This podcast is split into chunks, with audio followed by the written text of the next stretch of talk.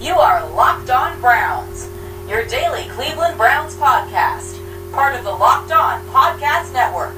Your team every day.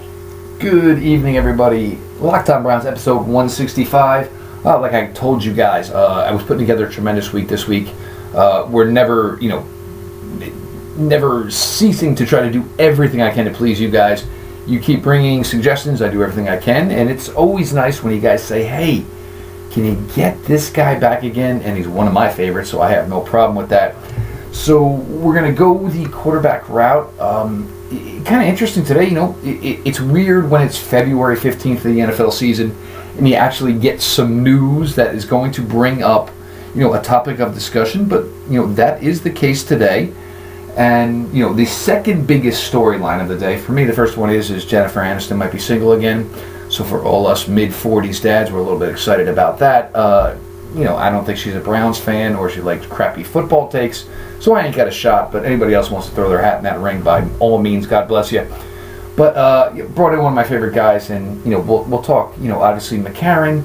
Uh, the timeline got fried today over Josh Allen, and I'm sorry, Pete Prisco. You're a fan of mine, but I wasn't a big fan of the Josh Allen selection one overall, so we'll get to that as well. But without further ado, my guest here this evening. Um, you know, uh, inside the pylon, locked on Patriots, keeping the Toto dream alive in 2018. Mr. Mark Schofield, Mark, my buddy, how is it? Jeff, just, just, I mean, you won me over there with the with the play-in music. I mean, I, have always wondered, you know, if I were playing pro baseball right now, what my walk-up music, music would be, and oh, I guess no it would have to be. There is no doubt. It would have to be Africa, I guess. But thank you, brother, for having me on. Always fantastic to be with you. And you know, like you said, there's actually some news to talk about on this February 15th, so we can dive into that in a second. Um, and here's the thing, and you know, uh, uh, you know, Browns fans, you know, obviously there's the connection there between you know Hue and AJ, uh, the, the the still picture of the hug, which just makes me you know want to hurl, because right. I, I just don't think people truly understand who AJ McCarron is, you know, and you know me and Pete Smith. For all you Browns fans, if me and Pete, who you know, look, we get along, we're tight, we're cool with like that but we love to bust each other's chops on rights and wrongs or whose guy's this guy. But if me and Pete Smith are going to stand united on a take, that probably tell you tells you that it's a pretty good take. But that being said, look, uh, AJ McCarron is now going to be a free agent, and I understand it for him. God forbid he wants to go spend another year where he's going to, you know, basically get be getting Andy Dalton's coffee because now that Marvin Lewis is staying, nothing's going to change in the pecking order there. Because if it was going to, it would have changed by now. And I see some guys on the Browns timeline trying to say, "Oh, well, I knew AJ McCarron was going to win." Here is how you knew AJ McCarron was going to win this appeal, guys. The Bengals didn't play him the last three weeks when nothing mattered. If the Bengals thought for a split second that AJ McCarron was going to lose this appeal, they would have played him to try, try to show him off, to move him on for assets. It was a slam dunk AJ McCarron was going to win this decision. And that's how you know because he would have gotten to play the last few weeks to drive up value where maybe they could have gotten those picks that Cleveland was going to give. And hey, Sashi Brown, one more time, no longer here but you deserve an attaboy because you jumped on that grenade on Halloween and saved it. Whether or not he does come here from here on out is a different story. We're going to get a little bit now about AJ McCarron, the player, which is a little bit interesting and difficult because we haven't seen AJ McCarron play football in two years. But that's why we bring in the quarterback guy that we do with Mark Schofield. Mark, AJ, the player, it wasn't a terrible run in 15, and I will give him that. You know, I think he knew how to focus on a premier wide receiver in AJ Green but let's go with some thoughts here. Yeah, I mean, the, the thing with McCarron is, you know, and, and, let's rewind the tape a little bit back to his draft class. And while I wasn't sort of in the football media world then, I was still a guy on the outside that was dropping some takes on little websites and message boards here and there. And, you know, I liked what I saw in A.J. McCarron back when he was at Alabama, but I've liked him as sort of a fourth round value with an eye to potentially develop him behind Tom Brady because again, that was back when I was pure Patriots fan. And to look at him now and to you know, realize that for the past couple of years, he hasn't been able to really step out from Andy Dalton's shadow. And I think that's all we really need to know about where AJ McCarron is as a quarterback right now. Because if he was truly the best quarterback on that roster, even though, you know, you know, e- even though Marvin Lewis has this sort of connection with Andy Dalton, has been playing with him, eh, you'd have to think that at some point, you know, McCarron would be able to overtake Andy Dalton, and he hasn't. And to me, that speaks volumes. I'm, and he obviously wants to go be a starting quarterback. Sure, that's his right, and he will probably get that opportunity. Maybe, I'm not quite sold on it, but it's not the right year for him.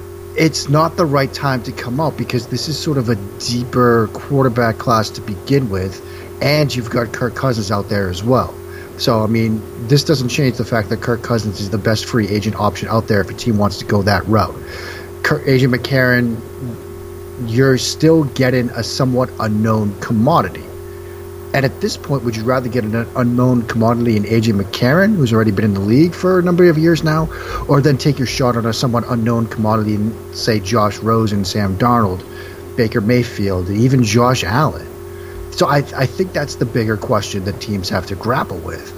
You know, which unknown commodity would you rather go for? The one that you can have sort of as a cost-controlled quarterback for a rookie deal, or AJ McCarron, who's going to command a much bigger contract? And for me, part of what it is is, and uh, you know, obviously you go right to the Bears from last year, and you know, I put this tweet out there, and it seems to be getting a lot of run. It's you know, damn we're up to you know almost over 80 likes. Is we've kind of seen the story, and we only saw it you know 11 months ago, and it was you know Mike Glennon. You know, yep. yes, he got paid heavily, and but the Bears had every instant on. I, I think what the Bears theory was is in Dane Brugler was the guy who had the Bears pegged with Mitch Trubisky and he had that almost probably I want to say like 60 days prior. So the Bears wanted a slight insurance if they didn't get Mitch Trubisky. They ended up getting him, and it was the oddest thing because I think it was like right around the time they drafted Trubisky that Glennon was throwing out the first pitch at a Cubs game, and it ended up almost comical because it was like, well, hey, Mike Glennon, it's great to right. know you, and you know, God knows how long you're going to be here. I think McCarron's going to fall in that, that type of scenario, which is good for him. Look, you know, obviously AJ McCarron wants some money. And look, I'm not going to fault the guy for that one iota. You know, strike while the iron's hot. It was different for Glennon last year for the fact that there wasn't a lot of competition. It, it, this is a weird year, and we've talked about this a lot, and I know you mentioned this, Mark. We have a very deep quarterback draft.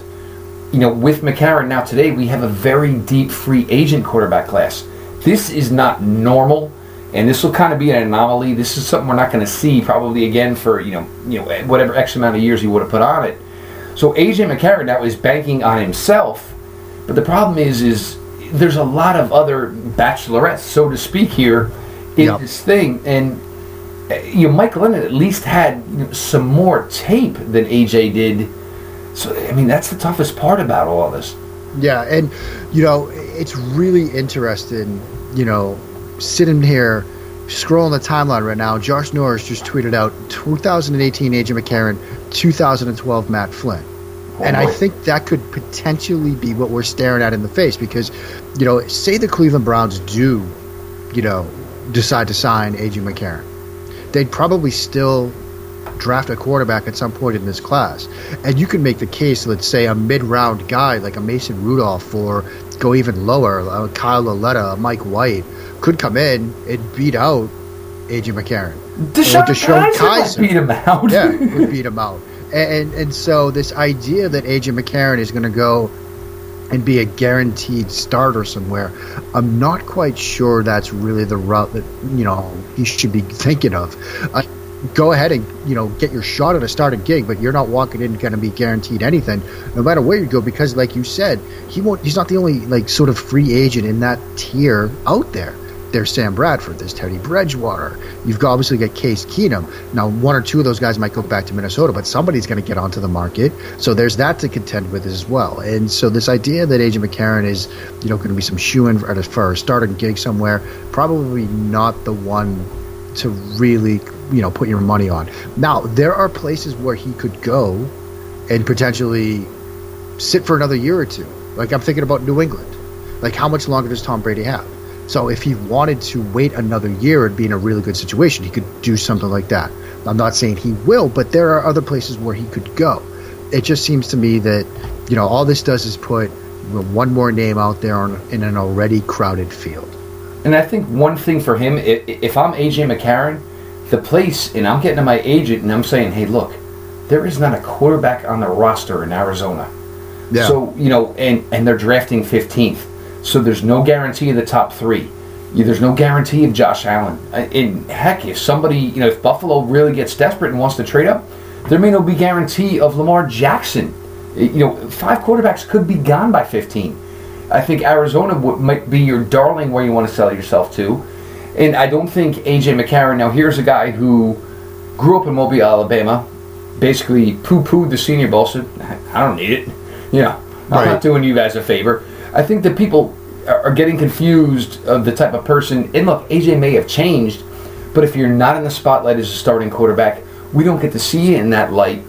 So it it could be a question of that as well with AJ McCarron. You know, he he thinks he's this guy, and you know, with my Browns thing, my Browns people, oh well, he could be the bridge quarterback. AJ McCarron has no thought in his mind that he is a bridge to anyone. Right. It's just not the way the guy is wired. Which honestly, most quarterbacks, and I know you'll agree with this, most quarterbacks should agree with that. You shouldn't be wired that you're a bridge. You know, there are guys who are bridges, and Chase Daniel was the guy I keep coming back to, who understands that I wear a uniform on Sunday, I am no different than you know assistant quarterback coach, assistant Right. offensive coordinator. I am what is a bridge from the, and people confuse what bridge means. Bridge means you are a bridge from the coaching staff to the guys who are actually playing. Guys, that's what it means. Bridge doesn't mean that you know I'm going to play six, seven, eight weeks. It doesn't mean that, and that's where you guys get confused. Drew Stanton's a bridge, another guy of that example, of that ilk. So, uh, all right, tell you what. At the end of the day, Mark, what do you? Where does AJ McCarron? What's maybe a good fit for him? I mean, I do like the Arizona idea, and that I'll admit that that wasn't one that I had floating around in my head until you mentioned it, Jeff. And I think it's a very good one because for him, it's the ideal situation because you know he's not going to face pressure from a top tier guy unless, say, a Josh Allen falls to 15, which who knows, he could. But even if So- he falls to 15, you're not drafting Josh Allen to play day one. That's true. I mean, that's obviously true. And then he sort of becomes that, you know, stop on the way to your next quarterback, you know, whatever term you want to use for that. And so, does he want that? And uh, probably not. He shouldn't want that. He should be a competitive guy that wants to play for the next six years as a starting quarterback. But this might be his one sort of chance to maybe show what he can do as a starting quarterback and get himself into a position where he gets he say he signs like a three year deal or something. If he's eventually replaced, he's at least got some good tape out there. I mean, he had good tape at Alabama. There were flashes when Nick Saban of all people put games on his shoulders, put games on his quarterback to win them in the passing game. And he basically won that last game, his last senior game against Alabama until some crazy stuff happened at the end that sort of propelled Auburn to the win in that game. And Saban put that you know their final drive on his shoulders and he made some big throws in that on that drive and in some other clutch moments for them it was all the other stuff with AJ McCarron like you talked about. I mean the senior bowl being one of them. There was a reason he fell to the fifth round. Apparently he was just almost abrasive in interviews particularly with the New England Patriots. And so that probably hasn't gone away is he going to be able to do all the things that a quarterback needs to do to be successful and we'll just have to see on that And and that's another thing because obviously, guys, everybody knows and everybody's read and seen. You know, the Belichick Saban respect is deep and tight. And you know, AJ McCarron kind of went in there like, well, I don't know what you're bringing me in here for. Seems like you guys got a quarterback. I don't know what you would need me for. So, Right. You know, I mean, and that's kind of the way AJ carries him. Uh, guys, Locked On Patriots. Uh, this guy down in DC, Boston transplant, Mark Schofield does a fantastic job with that show. Guys, Locked On Patriots, uh, and you know, never to boost Mark more than it needs to be boosted, but he does a great job with it. It's a lot of X's and O's. There's a lot more football to it than it is just Patriots. So, guys, go ahead and check out his show. We're gonna shift on over here, Mark. Um, and apparently, you know, Pete Prisco, uh, Pete Prisco put out his mock today, in his first one. And look, I, I have no problem, and I understand the big writers of the NFL. It's look, they have to cover all aspects of it. Meanwhile, they don't cover all aspects of it year round, which gets tough for guys like us who, you know, the draft and this part of it and who's next and that type of stuff. It's huge for us. This is kind of what we're into. And he throws out his first mock today, and I don't know if it was a, you know, well, Cleveland will just, but Josh Allen goes one. You know, I, I put out, you know, I put out the simplest of tweets. It was, you know, Josh Allen at one, Pete, really? And of course, Pete Prisco, like a good national writer would do, put out the mock and ran away from Twitter essentially, Right. Which is very smart on his part. That's that's how you stay in this business as long as he is. And everybody just keeps. There's still some people that just don't get it. Now look, and for you, I, I I won't say it because it's your comp, so I'll let you give it. Look, he's got all the God-given attributes you would ever want in a quarterback, except for the one that anybody can have, whether you're five foot three, six foot seven, seven foot nine. So Josh Allen, look, the arm is beautiful, and you know the way I kind of describe it is, I love to watch Josh Allen rip the football. I get really, really kind of sick in the stomach watching Josh Allen play quarterback. Yeah, and, and you know, I actually came up with another analogy today on a, on a different show, and I'll use it here. And you know, how sometimes like you might be out on a Saturday night, you're at a sports bar or something, and you'll see like a long drive competition come on with these guys that can just, you know, hit 425 yard drives like right down the middle. They're just ripping long drives down the middle, and they've got these awkward gut type golf swings, and for whatever reason, they can just crush the ball a ton. Those mm-hmm. guys aren't going to go win the Masters. Okay, They're not even going to play in the Masters. They can do one thing well, and that's drive the ball. It's a similar situation with Josh Allen. He can throw the ball a ton. He can throw the ball a country mile. Whatever catchphrase, cliche you want to use, he can do.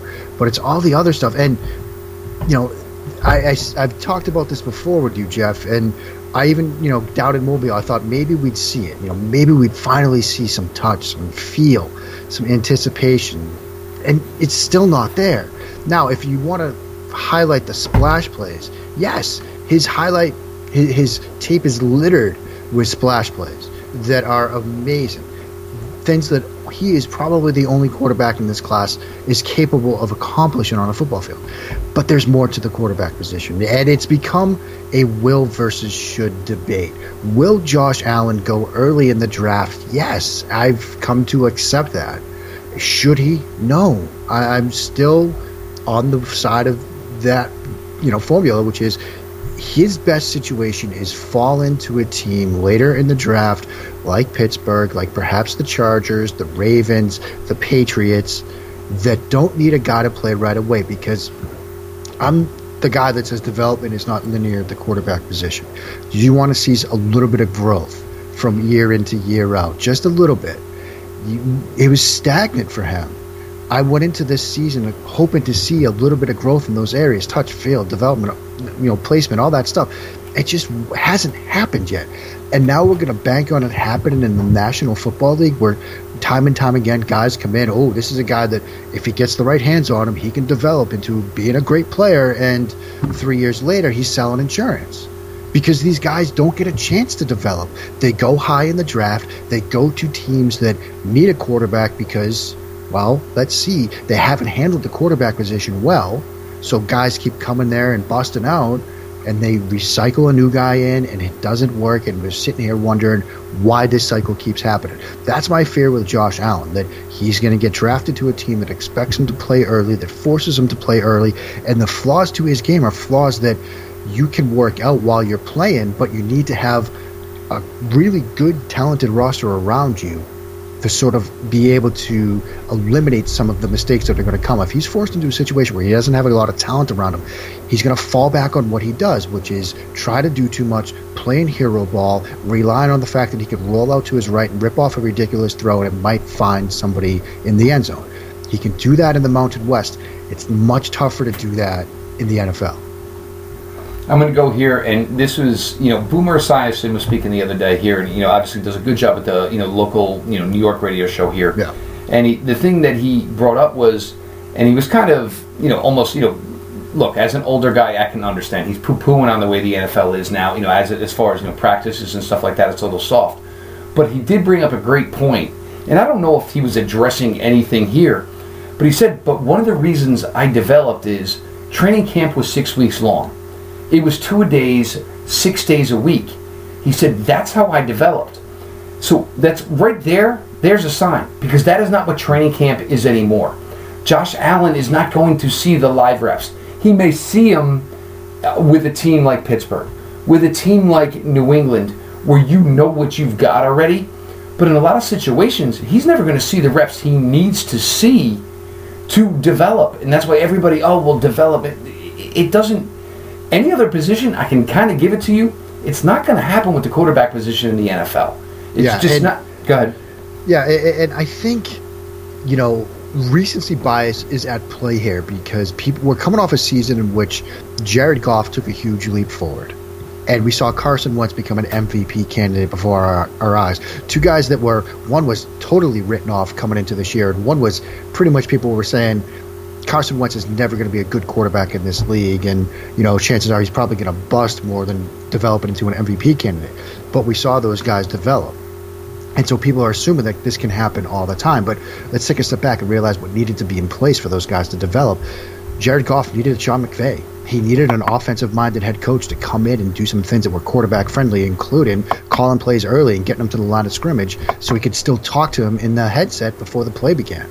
You know, and help your quarterback. That's great, but you obviously need somebody to have those ideas to help your guy develop. And the same thing with Carson Wentz. I don't think it's any surprise that DeFilippo and Frank Reich are now offensive coordinator and head coach, respectively, because of the work that they helped in developing Carson Wentz. But before that, there's Jake Locker. There are other guys that Blaine Gabbert that were drafted early, were drafted above where they should have been, and just haven't developed because you need the right sort of set of hands to do that. Let's not, you know, look at what's happened recently and say this development will always happen. It doesn't always happen. You could look at Josh Allen and see the raw talent, the arm, the athleticism, the size. You can't deny any of that. It's it's it's he looks every bit the part of a, you know, future franchise type quarterback until he gets out of his comfort zone of throwing the ball as hard as he can. That's the issue. You're banking on development. People have banked on de- development time and time again to their detriment. And one thing I do want to bring up though is is everybody wants to bring up the talent that's around him. Okay, well, he's inaccurate with the talent that's around him. Now you're going to be playing with receivers who are, you know, so much more athletic than the guys he played with at Wyoming. How is the accuracy going to improve when you're dealing with wide receivers who are 10 times better route runners, who are 10 times better, you know, who are 10 times better athletes? How is it going to improve to that ilk? It's a tough thing to sell. And look, I'll still say to this day, right now, Josh Allen, with his college degree, should be going through rosters, should be going through coaching staffs, wondering on which SEC school he's going to grad transfer to, which ACC school, which Right. Big Ten school. It, it, it's a shame. And look, a lot of this isn't Josh Allen. And some people, oh, well, you're just dogging on. I'm not dogging on him because Josh Allen didn't put himself here. The media put him here, and some big media put him here. So it's a tough spot for the kid. And the last thing you want to see is him flame out because of it.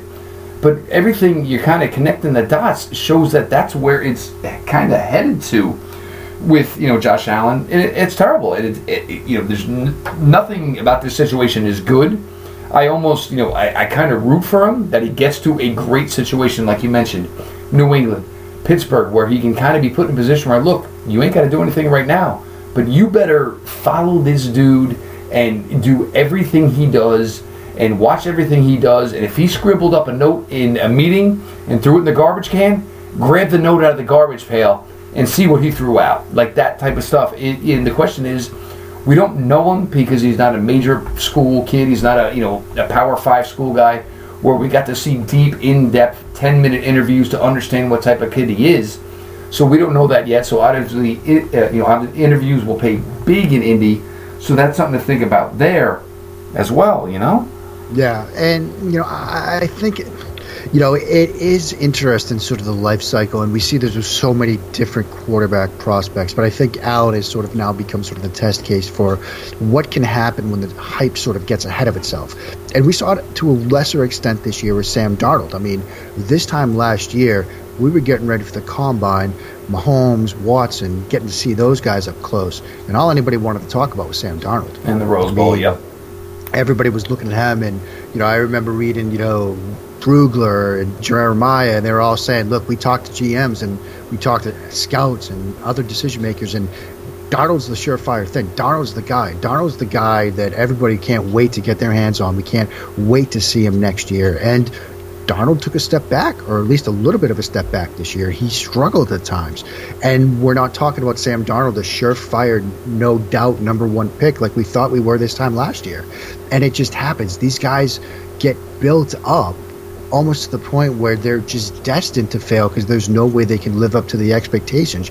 Particularly when we look back at Josh Allen, who was, like you said, people were talking about him being a top five pick in last year's draft based on what they were hearing from scouts, decision makers, GMs.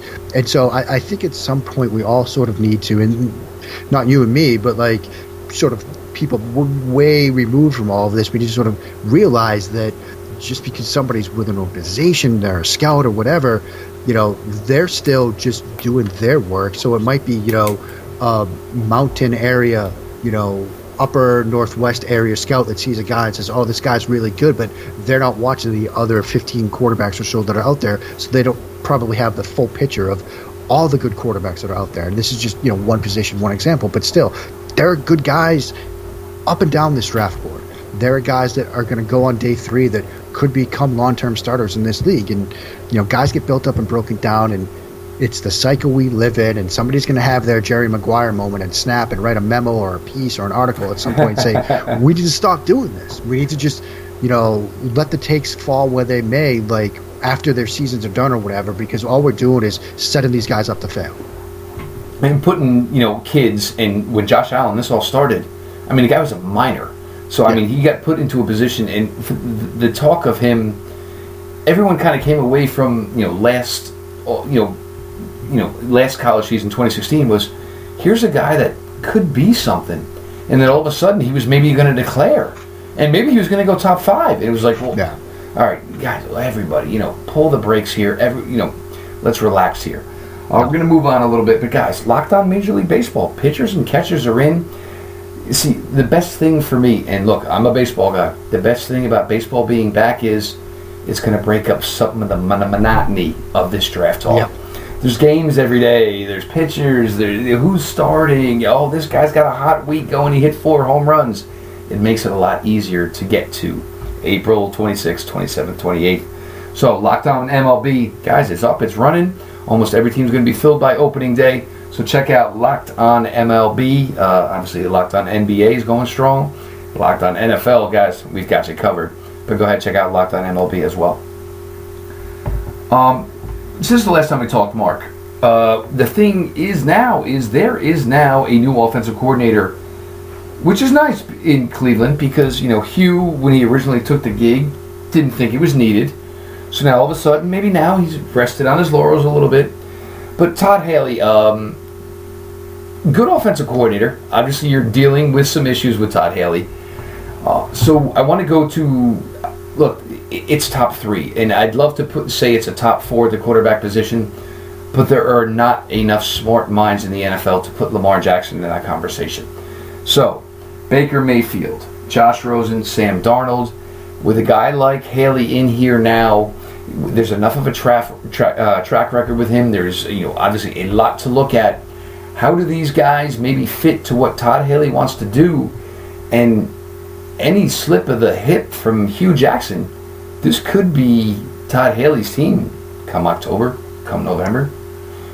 It, could, and you know, I, I, think what's interesting is Haley came out in the last couple of days and basically said, "Look, he's going to tailor the offense, the concepts that they're going to run, the schematic stuff to the skill set of the quarterback that's going to be running the offense. And, you know, we'll take some sort of at face value with that. And if you look at what Haley has done schematically, you can see, you know, West Coast stuff. You can see air raid stuff. You can see even you know Erhardt-Perkins stuff in there.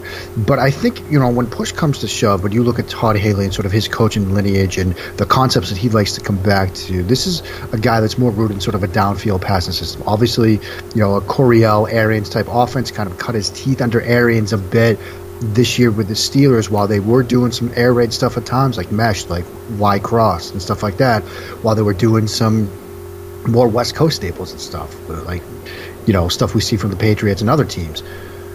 This is a team that wanted to get downfield at times. They wanted to push the ball downfield at times. They wanted to get vertical at times. And so I think, you know, if he were to design his ideal offense and call the things that he would like to call is sort of in a vacuum, you're looking at a guy that wants to get the ball downfield. Now, with those three guys that you've listed, I think all three of them can do that.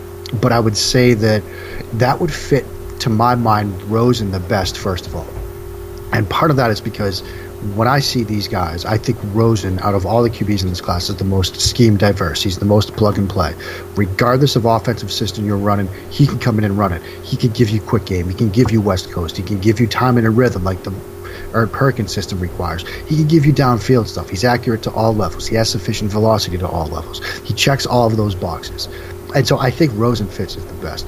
It's a good system, I think, for Darnold as well, because the issues that Darnold has at times with his mechanics, with his delivery, even with his lower body mechanics, which you can see him working on, I think he can clean it up enough where he can run that kind of system. I don't think Darnold's really best suited for a timing and rhythm system because given some of the structural flaws that we've seen with him, that can sort of get yep. off track at times.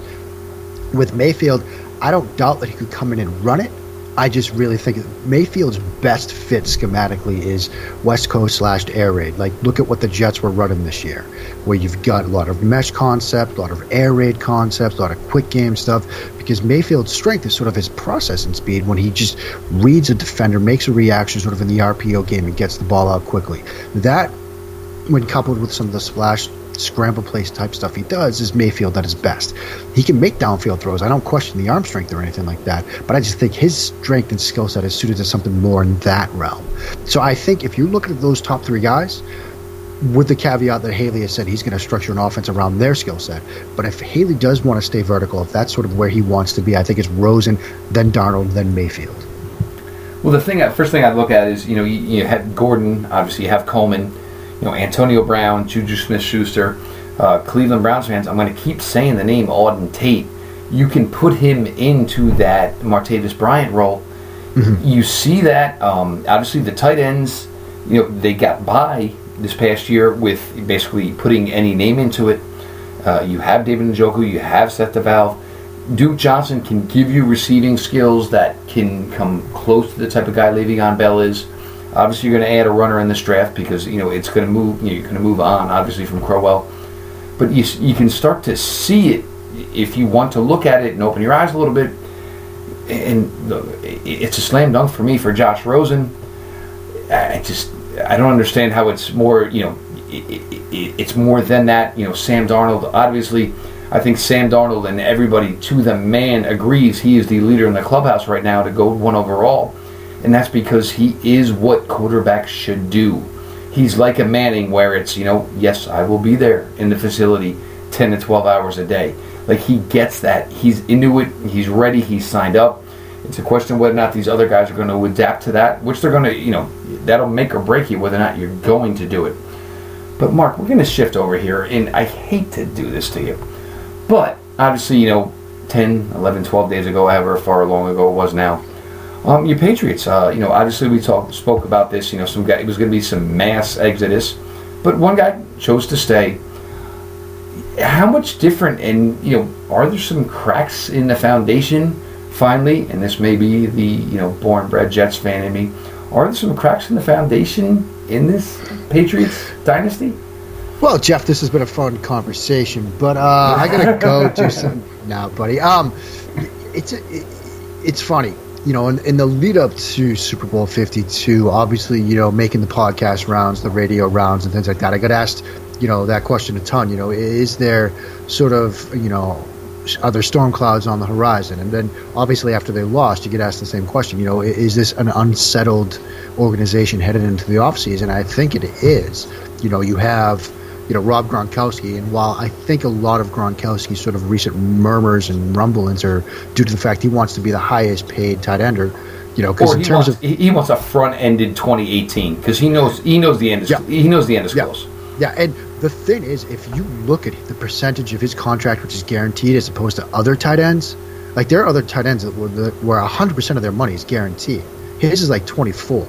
So he's he's not even in the top like 25 in terms of guaranteed money at the tight end spot. And so that's exactly right, Jeff. He wants to make sure that he's going to get the money because this might be his last deal. And so that's the issue with Gronkowski. Obviously, there's the Brady stuff. You know, he's gonna have to retire at some point. Like the window is closing for him. You know, Patricia leaves, McDaniels stays, then goes, then stays. So this is a very unsettled organization right now. And you know, I think back to when that Seth Wickersham, the ESPN story came up, and when the room, it was around this time on a Thursday night when it was leaked on Twitter that there was going to be a story dropping on ESPN the next day talking about a fractured relationship at the top between Kraft, between Belichick, between Brady. And Patriots fans, Boston fans, you could say, and I'll just you know put it mildly, we can be sensitive at times. We can perhaps mm-hmm. get a little defensive at times, and then we maybe lash out a little bit. But the reaction to that, even on Thursday before the story even dropped, was so quick, so loud, so vocal. I couldn't help but think, you know, in the run up to the Super Bowl, reflected on that night and then the next morning, in the back of all of our minds, we were thinking there might be some truth to this. This run might be ended because obviously time's running out, number one. And, you know, if there's some fire to this smoke, this could be the last sort of hurrah. This could be the last ride. And so I, I think when you put all these pieces together, look, there are some relationships that might need a little bit of mending here in the off season. There are some egos that maybe perhaps got bruised given the Garoppolo stuff. And Tom Brady has always been sort of a loyal sort of soldier and, you know, taken or at least structured his contract in ways to help the team spend resources in terms of the cap. I mean, he hasn't said, no, I'll play for free. He's obviously getting paid a ton of money, but he's structured it in ways to be, you know, so the team can do other things and make other moves. But, you know, he just wants to make sure that he's not going to get traded because Tom Brady's been with his team as long as Belichick has, and he knows the way Belichick does business. You know, and if Belichick could get the return on a trade in the 40, 41 year old, you know, first ballot GOAT type quarterback that he would want, he would do it. At least that's what we think he would do. And so Brady wanted to make sure that he was protected. And with the Garoppolo thing done, obviously there will still be stories. If the 49ers come out like gangbusters next year. They start like 5 and 0 and Garoppolo's slanted all over the park and Brady struggles. Of course that stuff will come up again, but I think you know, when this team gets back into June and July, when they get through the draft, I think that stuff will settle down a bit. But yeah, it's an unsettled time, and you know, for, for Patriots fans, it was just sort of that, you know, that voice in the back of your head. It's like maybe there's truth to this. Maybe the run will be ending. You know, this could be the last Super Bowl. Who knows? So let's hopefully get through this one with a W. They didn't do that, which has contributed to a lot of sort of the unease right now. But I think things will settle down as we sort of get through the draft and into the next sort of training camp. Uh, now, Mark, there was a million stories as far as Malcolm Butler. Um, I do kind of believe the ones that maybe he put himself in a position that just, you know, during the week, uh, you know, whether it was, you know, obviously, you know, holding some lettuce, whether it was out late, I do think that would be something where Bill would have said, look, I, I can't let you go to war with the guys because if everybody else is toeing the line, I can't let you. I can't believe it was more. I can't believe it was an agent was talking money and everybody got a little snippy about that because you know Bill he's got no issue. Look, I mean you know he would have had no problem with look Malcolm you're done here. We ain't paying you. That's just the way it goes. Yeah. So I think it had and you know I, I do want to believe more to the side of maybe Malcolm Butler was not toeing the company the line. Yeah, and you know obviously when the game was unfolding, we also have started to realize look Butler hasn't played yet you know, I reached out to all the, the, the crying during the national anthem was something that was, yeah. you know, and we should have known it then, but it, it didn't quite click until they pointed it out that I think it was like the first 15 snaps he hadn't seen any of them, and that's when people started to wonder, and that's when I reached out to every person I knew, every contact I have, and you know, what did Butler do? What happened? And nobody really knew at that moment, and I think you know the the organization has come out and they've said it's a foot it's, it was a football decision and that's all we're ever going to get out of them. I would be stunned if we learned what actually happened. No, because that's the Patriots company line. The only reason we knew Chandler Jones showed up half naked at a police station is because it was yeah, public exactly. and, and you know, but if it was truly a football decision, if it was truly an X's and O's decision, they felt that schematically Butler did not give them the best chance to stop this offense. At some point, when that team is going up and down the field on you, and Nick Foles is converting third down after third down, and he's hitting crossing routes, which while Butler did struggle at times this year, that was one of the things he was able to do was handle crossing routes. You think they would at least try Butler for a series, and maybe they would say, "Look, we got a football decision wrong here," because that's been Belichick. When he's gotten football decisions wrong, he's quick to cut bait. Look at Kony Ealy. They thought they were going to get something out of him. They didn't. They moved on. Belichick's always known for one thing. Well, a lot of things, but one thing he's known for is halftime adjustments. Realizing what wasn't working, realizing what is working, and trying to fix it at halftime so you win the game in the second half. If it was purely a football decision, at some point they would have said, at least let's try him for a series. And if we give up another touchdown, then fine, we were right, point made. But it never happened. He never saw the field. The guy that played 97% of your defensive snaps. So there's got to be something else going on here. We may never know, but it just doesn't pass the smell test that this was purely a football decision. No, I agree with you, and that'll be something that'll probably be put into a book one day. Um, but Mark, uh, you know, obviously, you know, ITP inside the pylon, uh, draft guide coming. How soon? How soon we seeing that? We are. Let me tell you how we've been working on this thing because we've been kind of keeping it under wraps, and we got a team of about over two dozen guys working on this well, right you now. may be keeping it under wraps, but Mr. Dan Hatman seems pretty excited about it. Hatman's very excited about this. He's, he has built a team, basically, of. Uh, he's built an, an NFL style scouting department. We have three guys scouting quarterbacks alone. We have, like I said, over two You're not dozen too guys. upset about that, are you? No, man. It's great because the, the way we've structured it is we're doing cross checks on all these guys. So somebody writes our Josh Allen report, and the other two guys do their own report, and then we hash out for you know final thoughts and a final grade on them. And that's how we're approaching every guy. We've got, I think, 524 reports done on over 374 players. We're stacking our board right now. We should be ready for pre-sales and all that fun stuff very, very soon. It's going to be another good product. Um, we're going to have all the scouting debates like we included last year, so you guys get to see how the sausage was made. Yeah, and we'll have some more details on it soon. We're probably going to adjust the price a little bit to give people more people want to get their hands on it a crack at getting their hands on it. So yeah, we're excited about it. We started working on it literally, Jeff. When last year's draft ended, the next morning we were okay. What are we doing for next year's? And we started assigning scouts to players to scouts and going from there. And I was watching tape on these guys last April and May anyway. So the process never ends. We're excited about it. So it should be a, a really cool thing for people to check out. And what do you have in store for you know obviously all your listeners, all your readers in the next uh, couple of weeks here, Mark? Well, actually, working on a piece right now, which will probably come out early next week. Sort of what we've talked about tonight with Josh Allen and sort of the the will versus should sort of debate to him. So I'm working on that over at Locked On Patriots, doing some positional, you know, breakdowns. You know where the roster is right now by position, position group, and then free agent and draft options. So I'm working my way through that.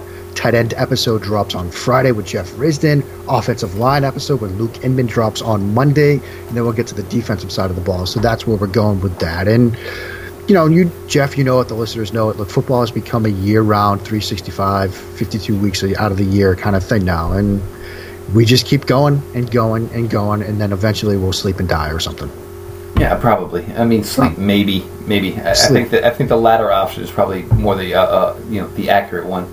But uh, before we recorded last night, me and Matt Waldman, uh, we're gonna do something here, and this is probably gonna be you know post draft. We're we're gonna have you come on, Mark, me, Matt Waldman, you, and let you know what you're in store for, as you do have that daughter at home. So we're we're gonna give you, we're gonna give you the graduate the undergrad and then the where you are the pre the pre high school version we'll have some fun I- with that I, man, like last summer, we were at you know our uh, little beach condo that we go to that has a you know a pool for it, and you know we're playing in the pool, and Simone was you know three at the time, and there were like a bunch of like eight, nine, ten year old boys that were like floating by, and Simone literally turns over and she's like, "Hi guys, you guys want to come play with us?" And I'm just like, "Oh my god, it's like it's already begun." And Owen, the boy who's six, he's a little bit more aloof, you know, and boys tend to be that way. But we were It was 75 today in the DC area uh, on Yep. Thursday. And so he comes home from school. We run into the backyard. We're in shorts and a t-shirt. We're playing soccer. Then, well, the fence in our backyard towards the houses behind us, up pops a girl's head, a classmate of his, and she starts talking to him. I did not exist.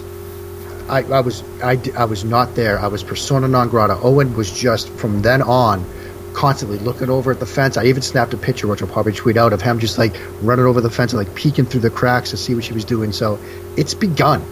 I it has begun, my friend. Uh, it was about a, a week ago, and my wife said uh, the girls have a problem with you taking them to school every day. Now you Uh-oh. know there's the drop off. You know, Right. all the parents do it. I don't do the drop off. We park. We walk up to the school, and I was telling Matt last night. I said the reason I do this is is because you know first things first. My daughters are 11 and 10, fifth and fourth grade. I don't want. I want to see the ones who got the gall to look me in the eye. Yeah. That's what I'm looking for. Not the guy who does the side low and walks away and walks past. And I was even telling Matt, I was like, you know, there's a daughter in, yeah, uh, there's a boy in fifth grade, and my daughter's in class with Mark Rice. He's the one. Hey, Mr. Lloyd, how you doing every day? And my daughter, well, well, I don't know, you know, well, Mark said. I said, you want to know what? Mark Rice. Mark Rice. He's got a shot. Because there's There a man right there. There's a gentleman. That's right. You know, don't do the side eye and walk by, pretend you're not seeing nobody. And look, you know, I coach soccer. You know, I'm involved in all the other sports in town. I know all these kids. So, the guy who's got the eye to the side and walks by, I, I kind of know your game, bro. I played Yep. that game. So, Yep. Yeah, And- we've and- been there. Yes, and I will. And look, it's not going to end. I will walk them up to school every day. We hang out, we laugh, it's fun. But yeah, that's the reason we do it, ladies. That's the reason we do it. There you go. Mark, it's always a pleasure. Guys, if you do not know of Inside the Pylon, correct that right now. Uh, I will tell you right now, if you ever Google a football term, I guarantee you Inside the Pylon will be one of the first three ones that comes up. So you might want to check it out just for that. Uh, Mark does a fantastic job with Locked On Patriots. And, you know, to use the old Terrell Owens term, that's my quarterback right there. My man. My man. Jeff, Go ahead. I was just gonna say, man, oh, oh you, you know, you've been just incredible to me, man, over the, years, and we've got to know each other really well, and always a joy to come on with you, buddy. As I've said before, man, Browns fans, you guys are so lucky to have Jeff, you know, in your ears and your homes every single day, just breaking it down for you. He's just so good at what he does, and you know, an experienced guy on the mic, and it shows. So, Jeff, man, thank you so much as always for having me on, buddy. Yes, Mark, and I'll deliver that 12 pack as the prerequisite for that promo. You got Um, it, buddy. Ah, guys, so follow the Locked On Browns account at Locked On Browns. Follow the personal account at Jeff underscore LJ underscore Lloyd. Follow at Mark Schofield. Follow Inside the Pylon. Guys, read the work. Uh, another, we got a nice one coming tomorrow night as long as everything works out. Guys, went five strong this week. Look, it's February. It's a shorter month. We got to make sure, you know, and Mark knows. We got to make sure we got to keep Mr. Locke happy with the numbers. So I appreciate everything. Let's go Browns.